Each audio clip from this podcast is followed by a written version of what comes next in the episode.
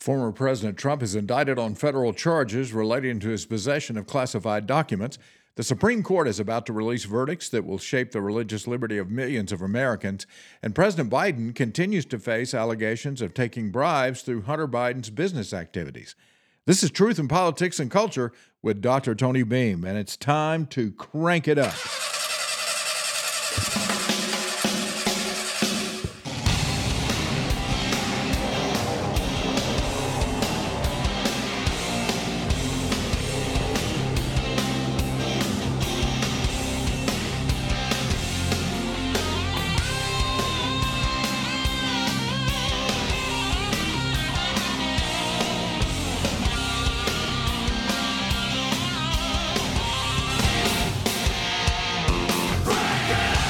Thanks for joining us for uh, the show today. We appreciate you picking this radio program here this morning, or actually this internet radio program, um, to listen to, uh, to kind of get your information, get your news, and get your day started. Isn't this a good way to get your day started? I mean, all this guitar, rock and roll stuff here.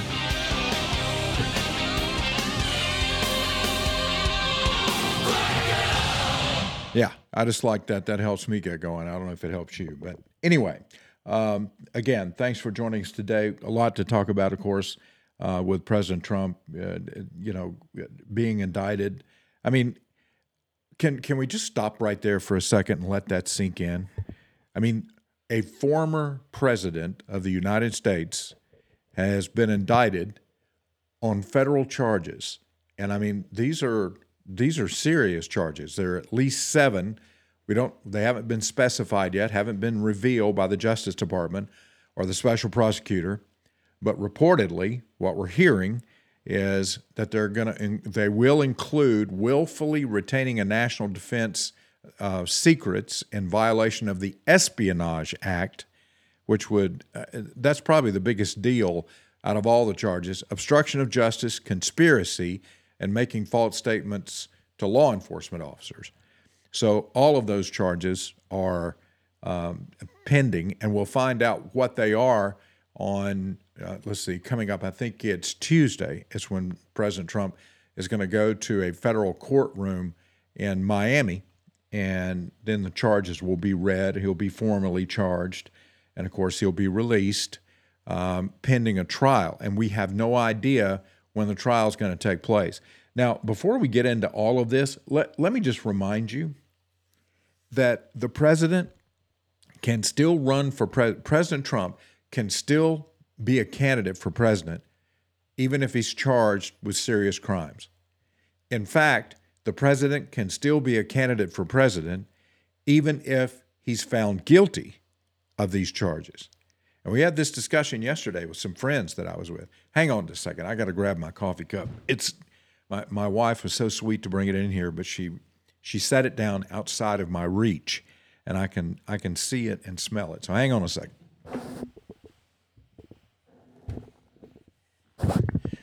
Okay, now we're better.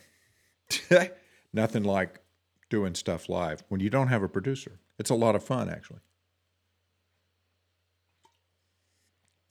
Okay.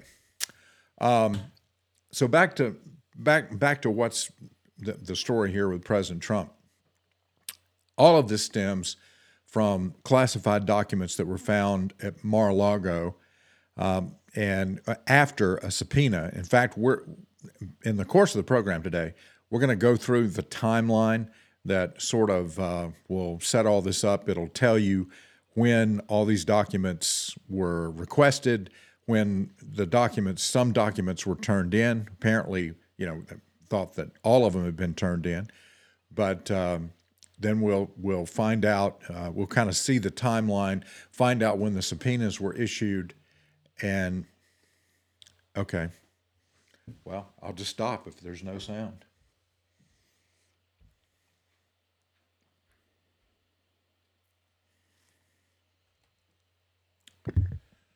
Having some technical difficulties here this morning, folks. We'll see if this is part of the problem. This is what happens when you get it all wrapped up and doing a bunch of stuff trying to get ready to do the show, and you actually end up with things not connected that are supposed to be connected. All right, let's get this done right here. And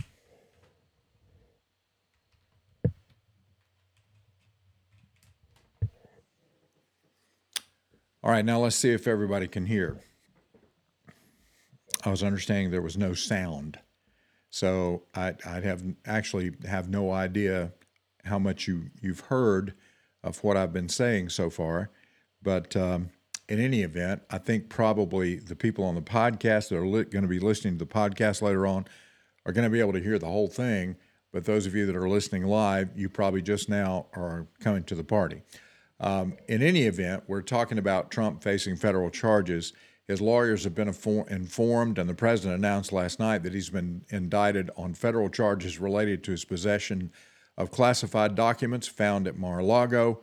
Uh, late yesterday, Trump announced those indictments on social Truth Social, and of course, um, the president is maintaining his innocence as he's done all along, and he says all of this is related to attempts to that uh, basically to shut him down as a candidate. So here we go. They can't stop because it's election interference at the highest level. There's never been anything like what's happened. I'm an innocent man. I'm an innocent person. This is warfare for the law, and we can't let it happen. Trump went on the stage. "Okay, we can't, we can't let real- it happen." This is this is President Trump at his best, basically playing to the base, uh, but also what a lot of people would say are reasonable Americans, making the statement that all of these charges are just an ongoing attempt to take him out of the 2024 presidential race. Um, but they're also just an ongoing attempt to undermine and to destroy him as a person because of the hatred that a lot of people have for him for daring to run for president to begin with, getting elected, making the changes that he made, and now daring to run for president again and actually being the front runner. I mean, all of that is sort of wrapped up in this. This, this is what the president says. And, and there's no question that there's a lot of that that's involved. I mean, there's there there's you cannot follow the history of Donald Trump when you look at the Mueller report. You look at all the, um, the which now we know uh, because of the Durham report that the Mueller report was uh, basically Mueller had to find something, so he charged these Trump officials, people that were associated Trump, Trump associates. They charged he charged them with crimes, but there was nothing to charge the president with because there was nothing there. Um, the Steele dossier, we, we, I'm not going to review all of this because all of you that are watching this program or listening to it right now, you know what President Trump has been through when it comes to charges that the government has brought against him. And now that he's out of office, we're seeing all this being brought to fruition again. Now, can he be convicted? The answer is yes. I mean, we don't, of course he can. I think there's a lot better chance that he could be convicted of something from these charges at the federal level than anything that was brought against him in New York. I think those char- charges in New York are, I mean, it's a, it, it's essentially a made up crime. The connection that Alvin Bragg is trying to make in order to be able to charge Trump in relation to payments made to Stormy Daniels.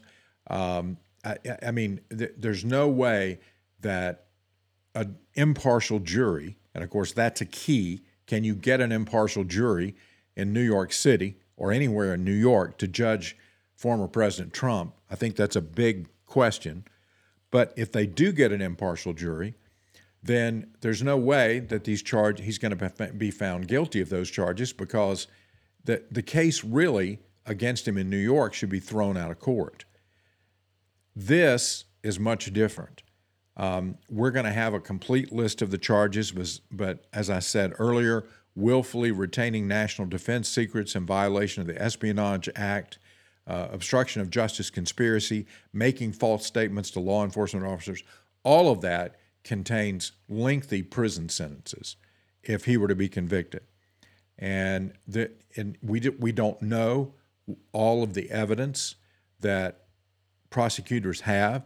We know that, and as we go through this timeline in a few minutes, just to review how we got here, We know that President Trump said that he had turned in all of the documents when the archives began to realize that he had taken documents from the White House when he left in January of, 20, of 2021, that he had taken documents with him. They began to request that those documents come back. They received a lot of documents, but later determined that all of the documents that should have been turned in had not been turned in. A subpoena was issued. Um, more documents were turned in as a result of the subpoena. And then, because the archive still was not satisfied and believed that there were other documents that were being withheld, um, a judge signed off on a search warrant in August, and Mar a Lago was searched for about nine hours, and about uh, two dozen boxes of documents were discovered and taken back to the archives. Now, what, pre- what Trump did in between is what's going to determine whether the severity of the charges. Did he lie to officials about the fact that all the documents had been turned in? Did he move boxes around in Mar a Lago, as some security uh, cameras would indicate? Did he move those boxes around in an attempt to hide the documents from, from investigators, even after a subpoena for the documents had been issued? So all, all of this is going to is going to come into play. Um, of course, Trump again uh, last night very vehemently denying any wrongdoing, and he went on, uh, as I said, on Truth, uh, Truth Social. We've already played a portion, uh, one portion of that for you. I want you to hear a little bit more of what President Trump said last night. This, this is not something that is unexpected. That he's going to call all of this a hoax. It's a hoax. The whole thing is a hoax. Just like Russia, Russia, Russia, just like the fake dossier was a hoax. You saw the Durham report, you saw the Mueller report. It was all a big hoax. You had two impeachments, and they lost, and we won. And we had tremendous support. But that was a hoax and a scam. And now they're doing it again. It's just a Okay, so this is and this is going to be the president's line. This is what we're going to hear. We're going to hear this on the campaign trail, unless his lawyers tell him to put a sock in it, uh, because he's now been charged and things that he says could hurt the case. I doubt that the president's going to be willing to do that. Uh, President Trump has not been one to be quiet about charges, even after charges are filed, uh, which has the potential of getting him into trouble. Okay, um, last night, one of Trump's lawyers uh, went on Fox News and had a lot to say about these charges. Now, wh- what's interesting is that the, the lawyer here that's speaking is someone that's been defending Trump. Uh, this is Alina Habba, who is defending President Trump against at least 10 lawsuits. And she went on Fox News last night after the charges were revealed from the federal prosecutors and she had this to say. There is a two tier system of justice that we are seeing right now. Hillary Clinton smashed a computer, got rid of emails. We had uh, recordings in sock drawers. We have Biden and Obama who are hiding things. Biden still has things in Chinatown in his home. Nothing happens to these people. So when your name is Donald Trump, when you're leading in the polls, you are going to get hit hard. You are going to get indicted until you can't take it anymore. Okay, this is a, and this is a theme that you're going to hear a lot as well is the fact that President Trump is being singled out. He's in, but you, you have President, former President, uh, Vice President Biden, now President Biden, who, while he was Vice President and while he was serving in the U.S. Senate, took classified documents away from Washington, and they were found in his possession, uh, in his garage, in his office, um, in different places. And of course, there haven't been any charges filed against him. And uh, as far as we know, there have been no reports that President Biden has even been interviewed concerning these charges. And so, how is it that you have a sitting president who has engaged in what some would say is exactly the same type of behavior that President Trump engaged in? How is it that he hasn't even been interviewed and yet President Trump, former President Trump, has been charged. Um, and of course, if where what this is going to come down to is the word willful. That's that that's where they're going to make the distinction. they're going to say that President Biden, that everything that he did was uh, it's kind of an accident. You know, oh look, I, I I moved my Corvette to I decided to go out and take a drive in my Corvette, and I found documents on the floor. Who would have thought it? I mean, this is the kind of thing you know that we're going to have to believe if we think that President Biden was totally innocent in this, and that President Trump is guilty.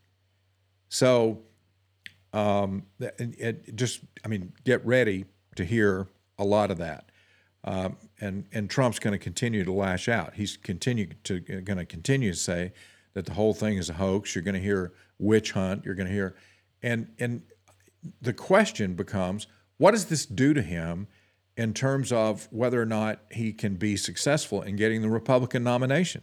Well, most people think that it really helps him um, because he has set this scenario, and it's been proven in the past that allegations made against him were false and that the FBI manipulated information to make Trump look guilty. And once you take all that into consideration, then people begin to hear these new charges being brought. And a lot of people are going to believe that all of this is being done to knock him off as the uh, a candidate, to make him not able uh, because right now he's the front runner. He's the front runner in the Republican primary. According to some polls, he's leading um, President Biden. Um, and it, so there's panic among the progressive elites who control the Justice Department, who control the FBI. And all of this is an attempt to take Trump out. And then you've got people arguing, well, not really, because progressives want Trump to run against Biden. They're more afraid of DeSantis, and they they they don't want President President Trump to be the candidate because, or the, rather, they want him to be the candidate because they think Biden can beat him again. Um, I you know the more I think about that, and the more I hear it, the less validity I think there is to that. I mean, especially when you look at the polling strength of President Trump, even in the general election. Um, now, I mean, he leads Biden in some polls. and In some polls, um, Trump is not in the lead, and and Biden leads. And in some polls, DeSantis could beat Trump, could beat Trump and Biden. I mean, the, the polls at this point are all over the place, and that's why the best thing to do is to pay absolutely no attention to them, because we're too far out in advance. We haven't even started uh, the primary process where the the candidates are are debating or doing anything like that. So uh, it's it, you can kind of discount the polls, but I think it's fair to say that right now, when you look at the presidential field, President Trump has an excellent chance of being reelected. And all of these legal troubles, the charges in New York, these federal charges, and the charges that are likely going to come out of Georgia are not necessarily going to hurt his chances of making it to the White House. Again, uh, which was, I mean, that's only happened one other time where a president's been out of office and then come back and, and, and been reelected. So this would be um, obviously monumental. Of course, Trump is a is a is a president of first. I mean, there's no there's no question about that. Um, you know, he's he's gonna he is now the first president, either sitting or former, to ever be charged with federal charges and serious charges at that, charges that could land him in jail for what could be for a long time. So, what I want to do now is I want to go back through a timeline because th- these things have been going, this thing's been going on for a while. And sometimes it's hard for us to put them in perspective and to remember okay, how did we get here? How did we get to the point today that uh, President Trump has been charged that come Tuesday, he's going to be in a Miami federal courtroom. According to reports, he has to show up at 3 p.m. Um, and like I said, the formal charges will be read and, and he'll be released. But and, until a, until a trial date is set, and then um, he'll be free until the trial, um, and and you know possibly he won't face any consequences after that because he could be found not guilty. But but the big question, how did we get here? Looking back, again, he left office on January 20th of 2021, And on May the 6th, the National Archives and Records Administration contacted Trump's legal team and said, Look, we know things are chaotic, as they always are in the course of a one term transition. See, that's a little dig, in case you wonder. I mean, why did they have to throw that in there? The archives are actually saying, well, you know, you only had one term, so you're gonna, you know, I, I know it's it's difficult when you only get four years to get this done. Um, I, I, I, there's no reason to say that unless you're putting a dig in at the president. But it, when they went on to say it's absolutely necessary that we obtain and account for all presidential records. So there's where it began. May the 6th. You could say, well, no, it began when Trump left office and took the documents with him. Well, the controversy over that began May the 6th when the archives decided, hey, um, we've got timelines here. We've got things that happened that we know happened in the White House that the president was involved in. There should be documentation. There should be documents that go along with all these events. We're missing a bunch of them, and we need to get them back. So, over the next several months, beginning in May, representatives of the archives made multiple requests for the documents that they believed were missing. That went all the way from May to September.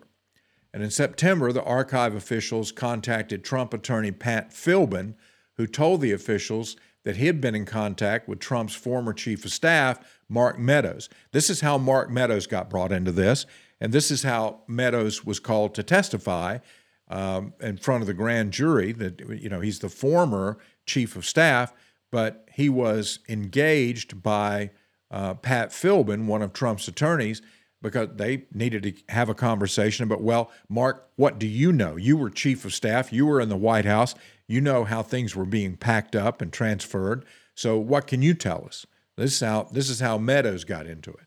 Then in December, so that happens in September. In December, a Trump attorney tells the archives aides that they've discovered some of the missing documents and they arrange for them to be returned. So, May 6th, the archives ask nicely, except a little bit snidely, with a comment about this being just Trump having just one term. And then all this goes all the way to December. And when the aides respond and say, okay, well, we've got some documents down here.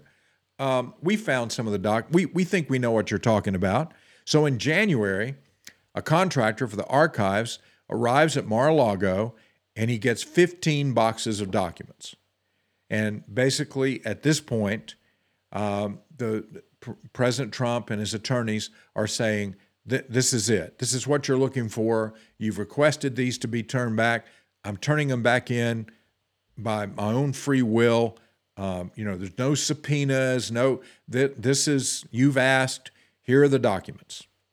Except on February 9th of 2022, the archive staff starts opening the boxes and looking into it and finding clearly marked classified documents intermingle with printouts and news articles and mementos. So it's obvious that these classified documents, at least to them, in their mind, it's obvious these classified documents, documents have not been properly handled. So they contact the FBI and they say, you might want to look into this. We're finding, finding classified documents that were taken out of the White House, and technically that would be a crime. Now, President Trump begins, you know, that's where the whole debate begins. Can the president just declassify documents? And the answer to that is yes. The president has the ability to declassify documents, but there is a process that he's supposed to go through. I mean, you can't you can't just according to the procedures, according to the law, you can't just stack up a bunch of documents, wave your hand over them and say, "I declassify thee." And then all of those documents are declassified. Um, in your mind and in the mind of uh, supporters, I suppose that that's possible.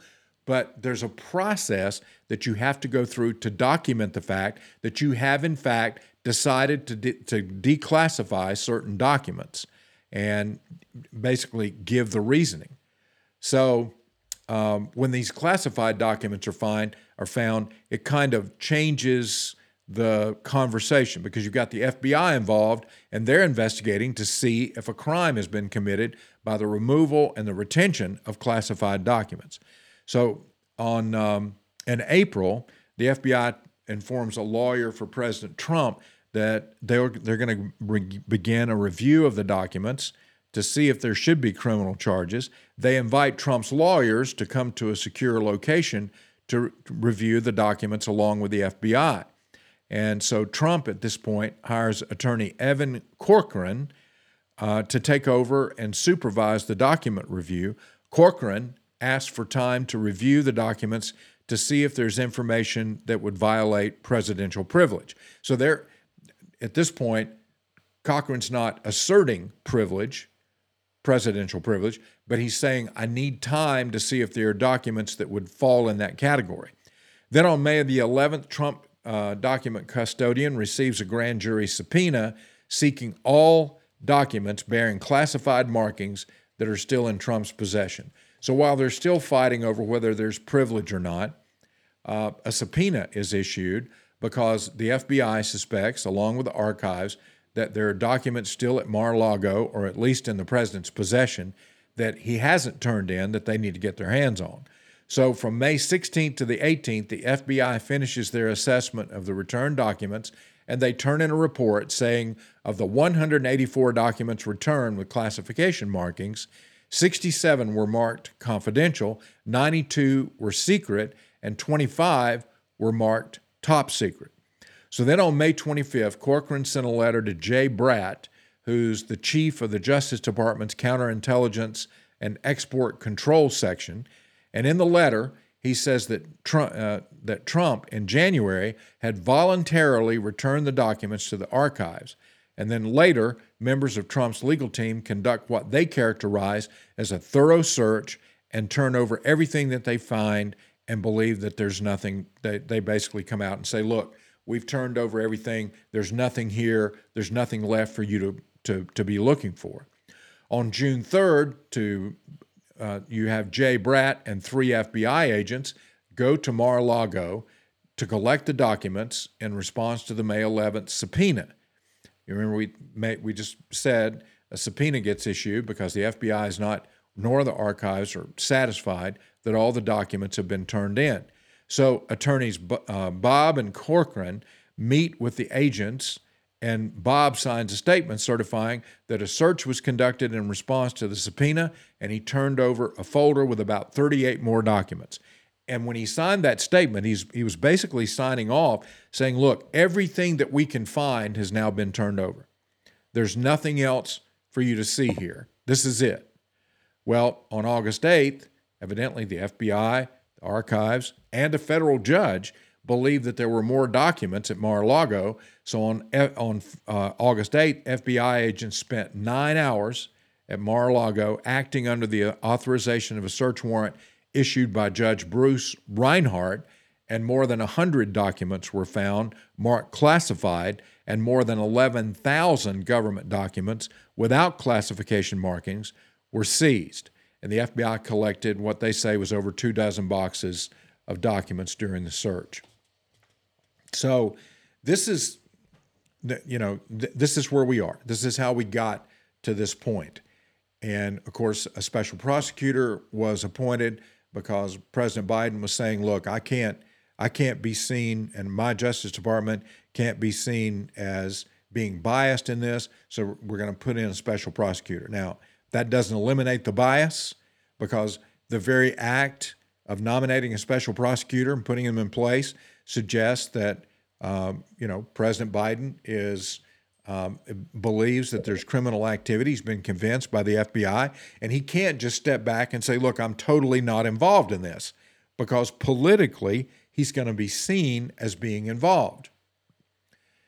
So back to the question of what this does to the primary race. Uh, still, I'm, I'm going to say that I don't think this knocks President Trump out of the running.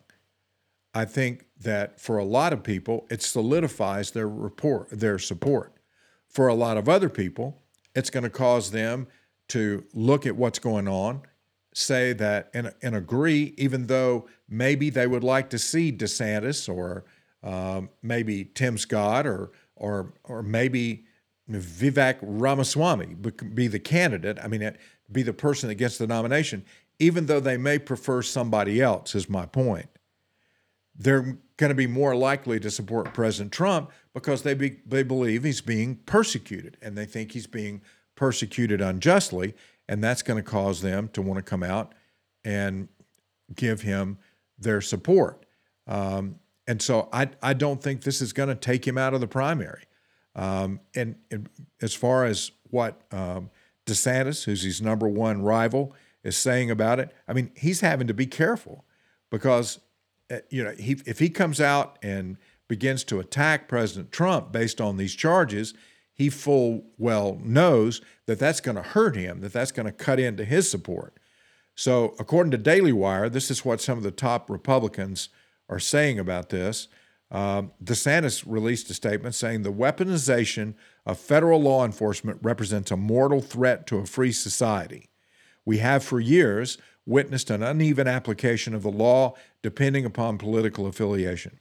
Why so zealous in pursuing Trump, yet so passive about Hillary or Hunter? The DeSantis administration will bring accountability to the DOJ excise, uh, excise political bias and end the weaponization once and for all. So that's that's Ron DeSantis. Now, if if you follow politics and you know you know when you're seeing somebody make a good move politically, and for DeSantis, this is the best move. It gives him gives him the opportunity to be um, to express his tacit support for President Trump. That is to say, I'm agreeing that the weaponization of the FBI is taking place, that these are unfair charges, that they're being used for political purposes. And then it gives him an opportunity to say, oh, yeah, and by the way, if you elect me president of the United States, I promise you none of this stuff is going to go on because the weaponization of the Justice Department will come screeching to a halt. Now, this is this shouldn't alienate any potential Trump uh, DeSantis tr- supporters that are now Trump supporters, and that's what DeSantis is trying to stay away from. He he realizes this could be a minefield. I mean, it it, it really could for him um, if he were to come out and sound hawkish about an indictment of President Trump. So the fact that he said what he did is kind of holding at bay. He's he's acknowledging that the FBI is using this as a weapon against the, President Trump because he's the front runner, but he's kind of coming back around and saying, "So, elect me." And this won't happen again. House Speaker Kevin McCarthy said that it was a dark day for the United States of America, and he said that House Republicans would hold this brazen weaponization of power accountable. So, this is going to fuel the House investigations into the weaponization of the government. Part of that weaponization has been about going after moms, um, particularly moms for liberty, the, who attend school board meetings and are being classified as terrorists. Now that's that's part of the weaponization process of the Justice Department. But this is going to play a much bigger role now since Trump's been indicted on federal charges. Uh, Buck Sexton, who's a conservative radio host, he's one of the hosts that took over for Rush Limbaugh's program. This isn't even the last of the criminal indictments Trump will face. They're going to try to bury him in prosecutions. They see no point in holding back now. Declaration of all out lawfare. Yeah, this is lawfare against the president. There's no question. And he's right. Uh, prosecutors in Georgia are saying that it's likely that the president's going to face charges of uh, interfering in the election process in Georgia.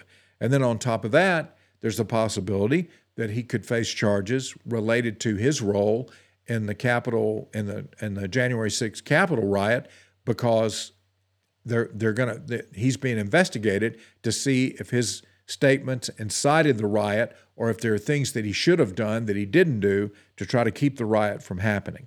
Senator Ted Cruz responded saying indicting Donald Trump is the culmination of what Merrick Garland has been pushing for since he became Attorney General the weaponization of our Department of Justice against enemies of the Biden administration will do enormous damage to the rule of law and have lasting impact.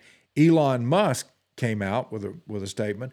There does seem to be a far higher interest in pursuing Trump compared to other people in politics. Very important that the justice, uh, justice system, rather, rebut what appears to be differential enforcement, or they will lose public trust. Well, it, I got news for Elon Musk. I could put this in a tweet, I guess. The public has already lost trust in the FBI and in the Justice Department. I mean, that that is a major problem in this country. That's not something that I celebrate because it's something that's hurtful to the country, but it's just the truth because the activity and behavior of the Justice Department and the FBI appears to be biased toward Trump. I mean, appears to the point that it's hard to argue that it's not. I mean, where was the prosecution of Hillary Clinton? Where's the prosecution of Hunter Biden? Where's the prosecution of of any people of anybody under these uh, charges? Uh, you know, why is the Justice Department focusing on President Trump when Biden had a garage and office full of classified documents? And and this is this goes back to the term willful. Um, I think that's where the distinction is going to be made.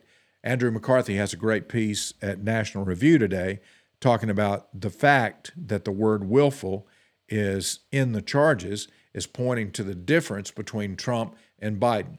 Uh, as we said earlier, they're going to say, well, you know, Biden just, he was, he, it was an accident. He was already pre senile when he was a senator and when he was vice president. And so this is, this is just in the packing up of boxes. Oops, we threw a couple of classified documents in there. Whereas President Trump willfully took those documents, willfully pushed back against attempts to re- recover them. So that and now none of this is proven, but that's what they're going to try to prove. Um, and and this this business of willfully taking documents falls under the the Espionage Act. Andrew McCarthy puts it in his article today. This is Section 793 of the Federal Criminal Code, Title 18. It says, "Whoever lawfully having possession of, access to, control over, or being entrusted with any document relating to the national defense or information relating to the national defense, which information the possessor has reason to believe could be used to, injure, to the injury of the United States or to the advantage of any foreign nation, willfully retains the same and fails to deliver it on demand to the officer or employee of the United States entitled to receive it is guilty of a crime punishable by up to 10 years imprisonment. So that's how the president's being charged. And you, you have to admit, I mean, it, it does seem that these charges at least have some foundation. Now, again, I'm not I'm not saying that they're totally justified, but I'm saying that the president, the, the evidence presented so far that we know of, that's been widely reported, is that the president was asked for these document asked for the documents. He eventually turned over a number of documents claiming that was all he had. Then a subpoena is issued, a thorough search, 38 more documents in a folder, and then after that, a search, and they find 100 more classified documents that hadn't been turned over. And so when you look at the last part of that, willfully, willfully retains the same and fails to deliver it on demand to the officer or employee of the United States entitled to receive it is guilty of a crime punishable by up to 10 years. Can they prove this in court? Can they find a jury of, of, uh, of Trump's peers that are going to look at this and see this as not being a hoax? Because I think obviously Trump's attorneys are going to do their best to portray it as a hoax as something that's been uh, just simply ginned up against the president to try to keep him out of office. All right, I want to shift gears here a little bit. Uh, we're going to be talking about this, of course, these potential charges for a, a long time to come on the show. Um, and uh, so I hope you'll continue to listen and download the podcast to keep up with it all. But I want to go back and, and talk a little bit about President Biden because the drumbeat about him taking a bribe is beginning to get a little bit louder. Now, you know, the, the so far the legacy media, the mainstream media, have not been willing to report much about this FBI informant that uh, told the FBI in a document that documented the fact that uh, President Biden received $5 million in bribery, uh, in bribe money, that this is not just money that was coming in through Hunter Biden's business interest and being distributed to the to the Biden family that this was actually money that was trying to get President Biden to take a specific action. And so uh, or vice president at the time he was vice president. So this is from Daily Wire. This is Ryan Saavedra. Then Vice President Joe Biden allegedly accepted a um, five million dollar bribe from an executive at the Ukrainian gas company Burisma, where his son Hunter Biden was paid a million dollars to sit on its board. Fox News reported that the allegation is contained in an FD 1023 form that the FBI created based on an interview they conducted with an FBI confidential human source in June of 2020. Now, this you know. You know that Comer was allowed to see it first, and then all, everybody on this oversight committee in the House that's looking into this issue, they were able to see the document. Uh, the confidential source has been consistently reviewed by the FBI and has been found to be highly credible. The confidential source, a businessman, reportedly had multiple meetings and conversations with the Burisma executive about how to obtain U.S. oil rights and establish connections with a U.S. oil company while Biden was still vice president. When asked why the executive needed advice when Hunter Biden was on the board, the executive allegedly said Hunter Biden was dumb.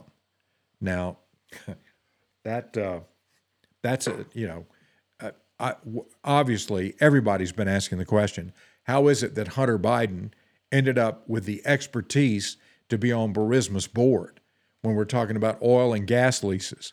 I mean, Hunter Biden had no particular uh, information or skill regarding that, and so what other for what other purpose could he be there except that by being on the board he could funnel money to his dad who was vice president who could then use his influence to to really help Burisma with uh, their uh, pursuing their business interest.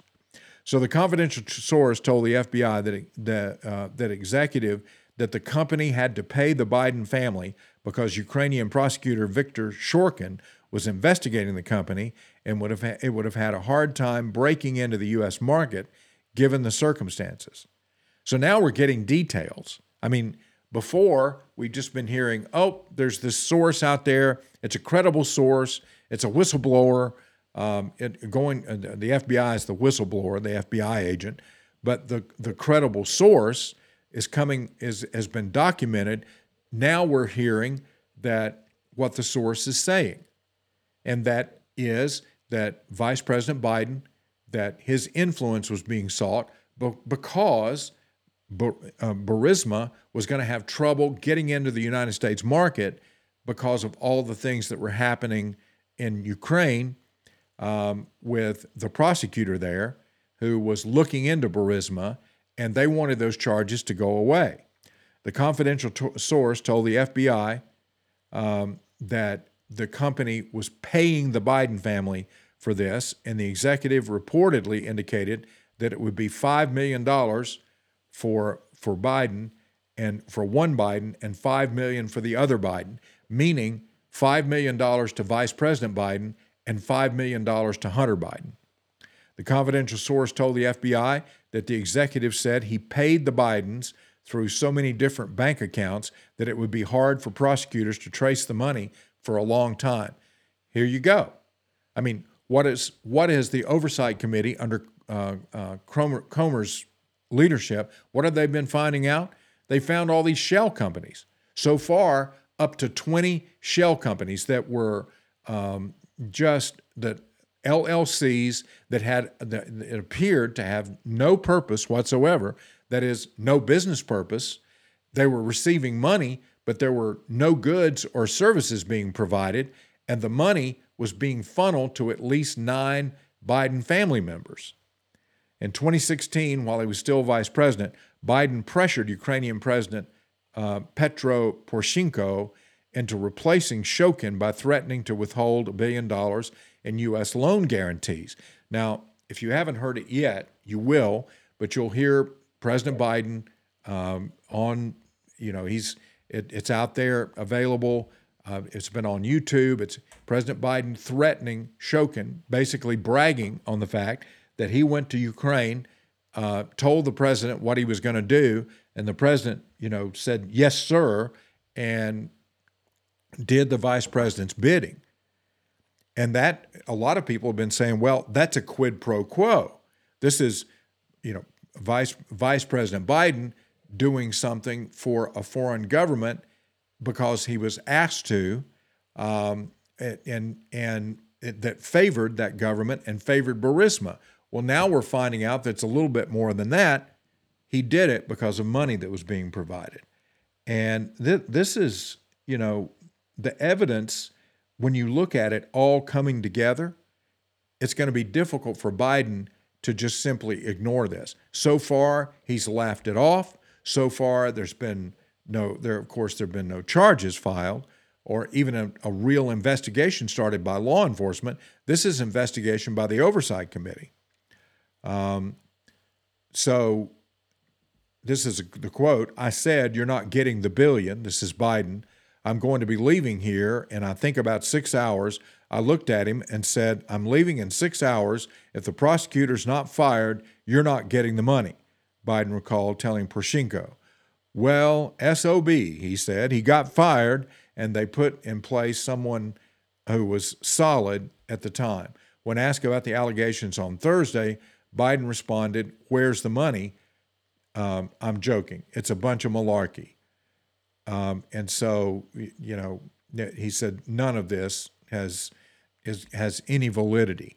But the more these reports surface, the more information we get, uh, the the more people, I should say, that are seeing this information that's been made available by this confidential informant that is a credible source to the FBI, the more this is going to be a problem for President Biden. I mean, I, I, I don't think this is going to go away.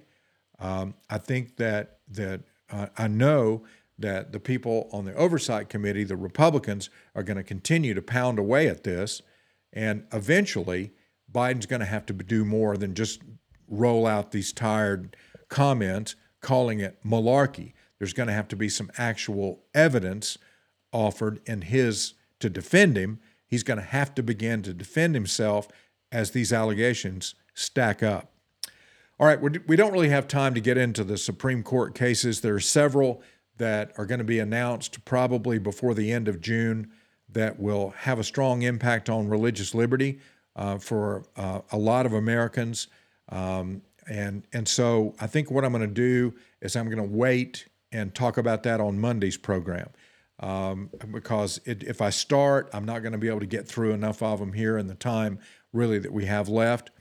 Um, and by the way, I'll be leaving tomorrow to go to New Orleans, but I'm taking all of my podcasting equipment with me. So you'll be able to, to see the show live uh, Monday, Tuesday, Wednesday, and Thursday. I'm going to be traveling some during that time, but I'll have all this with me. So um, I hope you'll you'll join me. I hope you'll join the show on Monday, and I hope you'll stay with me next week. Now, in addition to talking about all of the things going on with the Supreme Court, and what the religious liberty cases are. We'll be talking about a lot of the things happening at the Southern Baptist Convention. It's going to be a big discussion about women in ministry and whether they can be pastors. There's going to be the sexual abuse report. There's going to be a debate over that. All of that is going to be coming out of the convention next week, and I'll be able to interview some people on the scene and give you updates about what's happening in the convention. God bless you. Have a good weekend. I'll see you on Monday.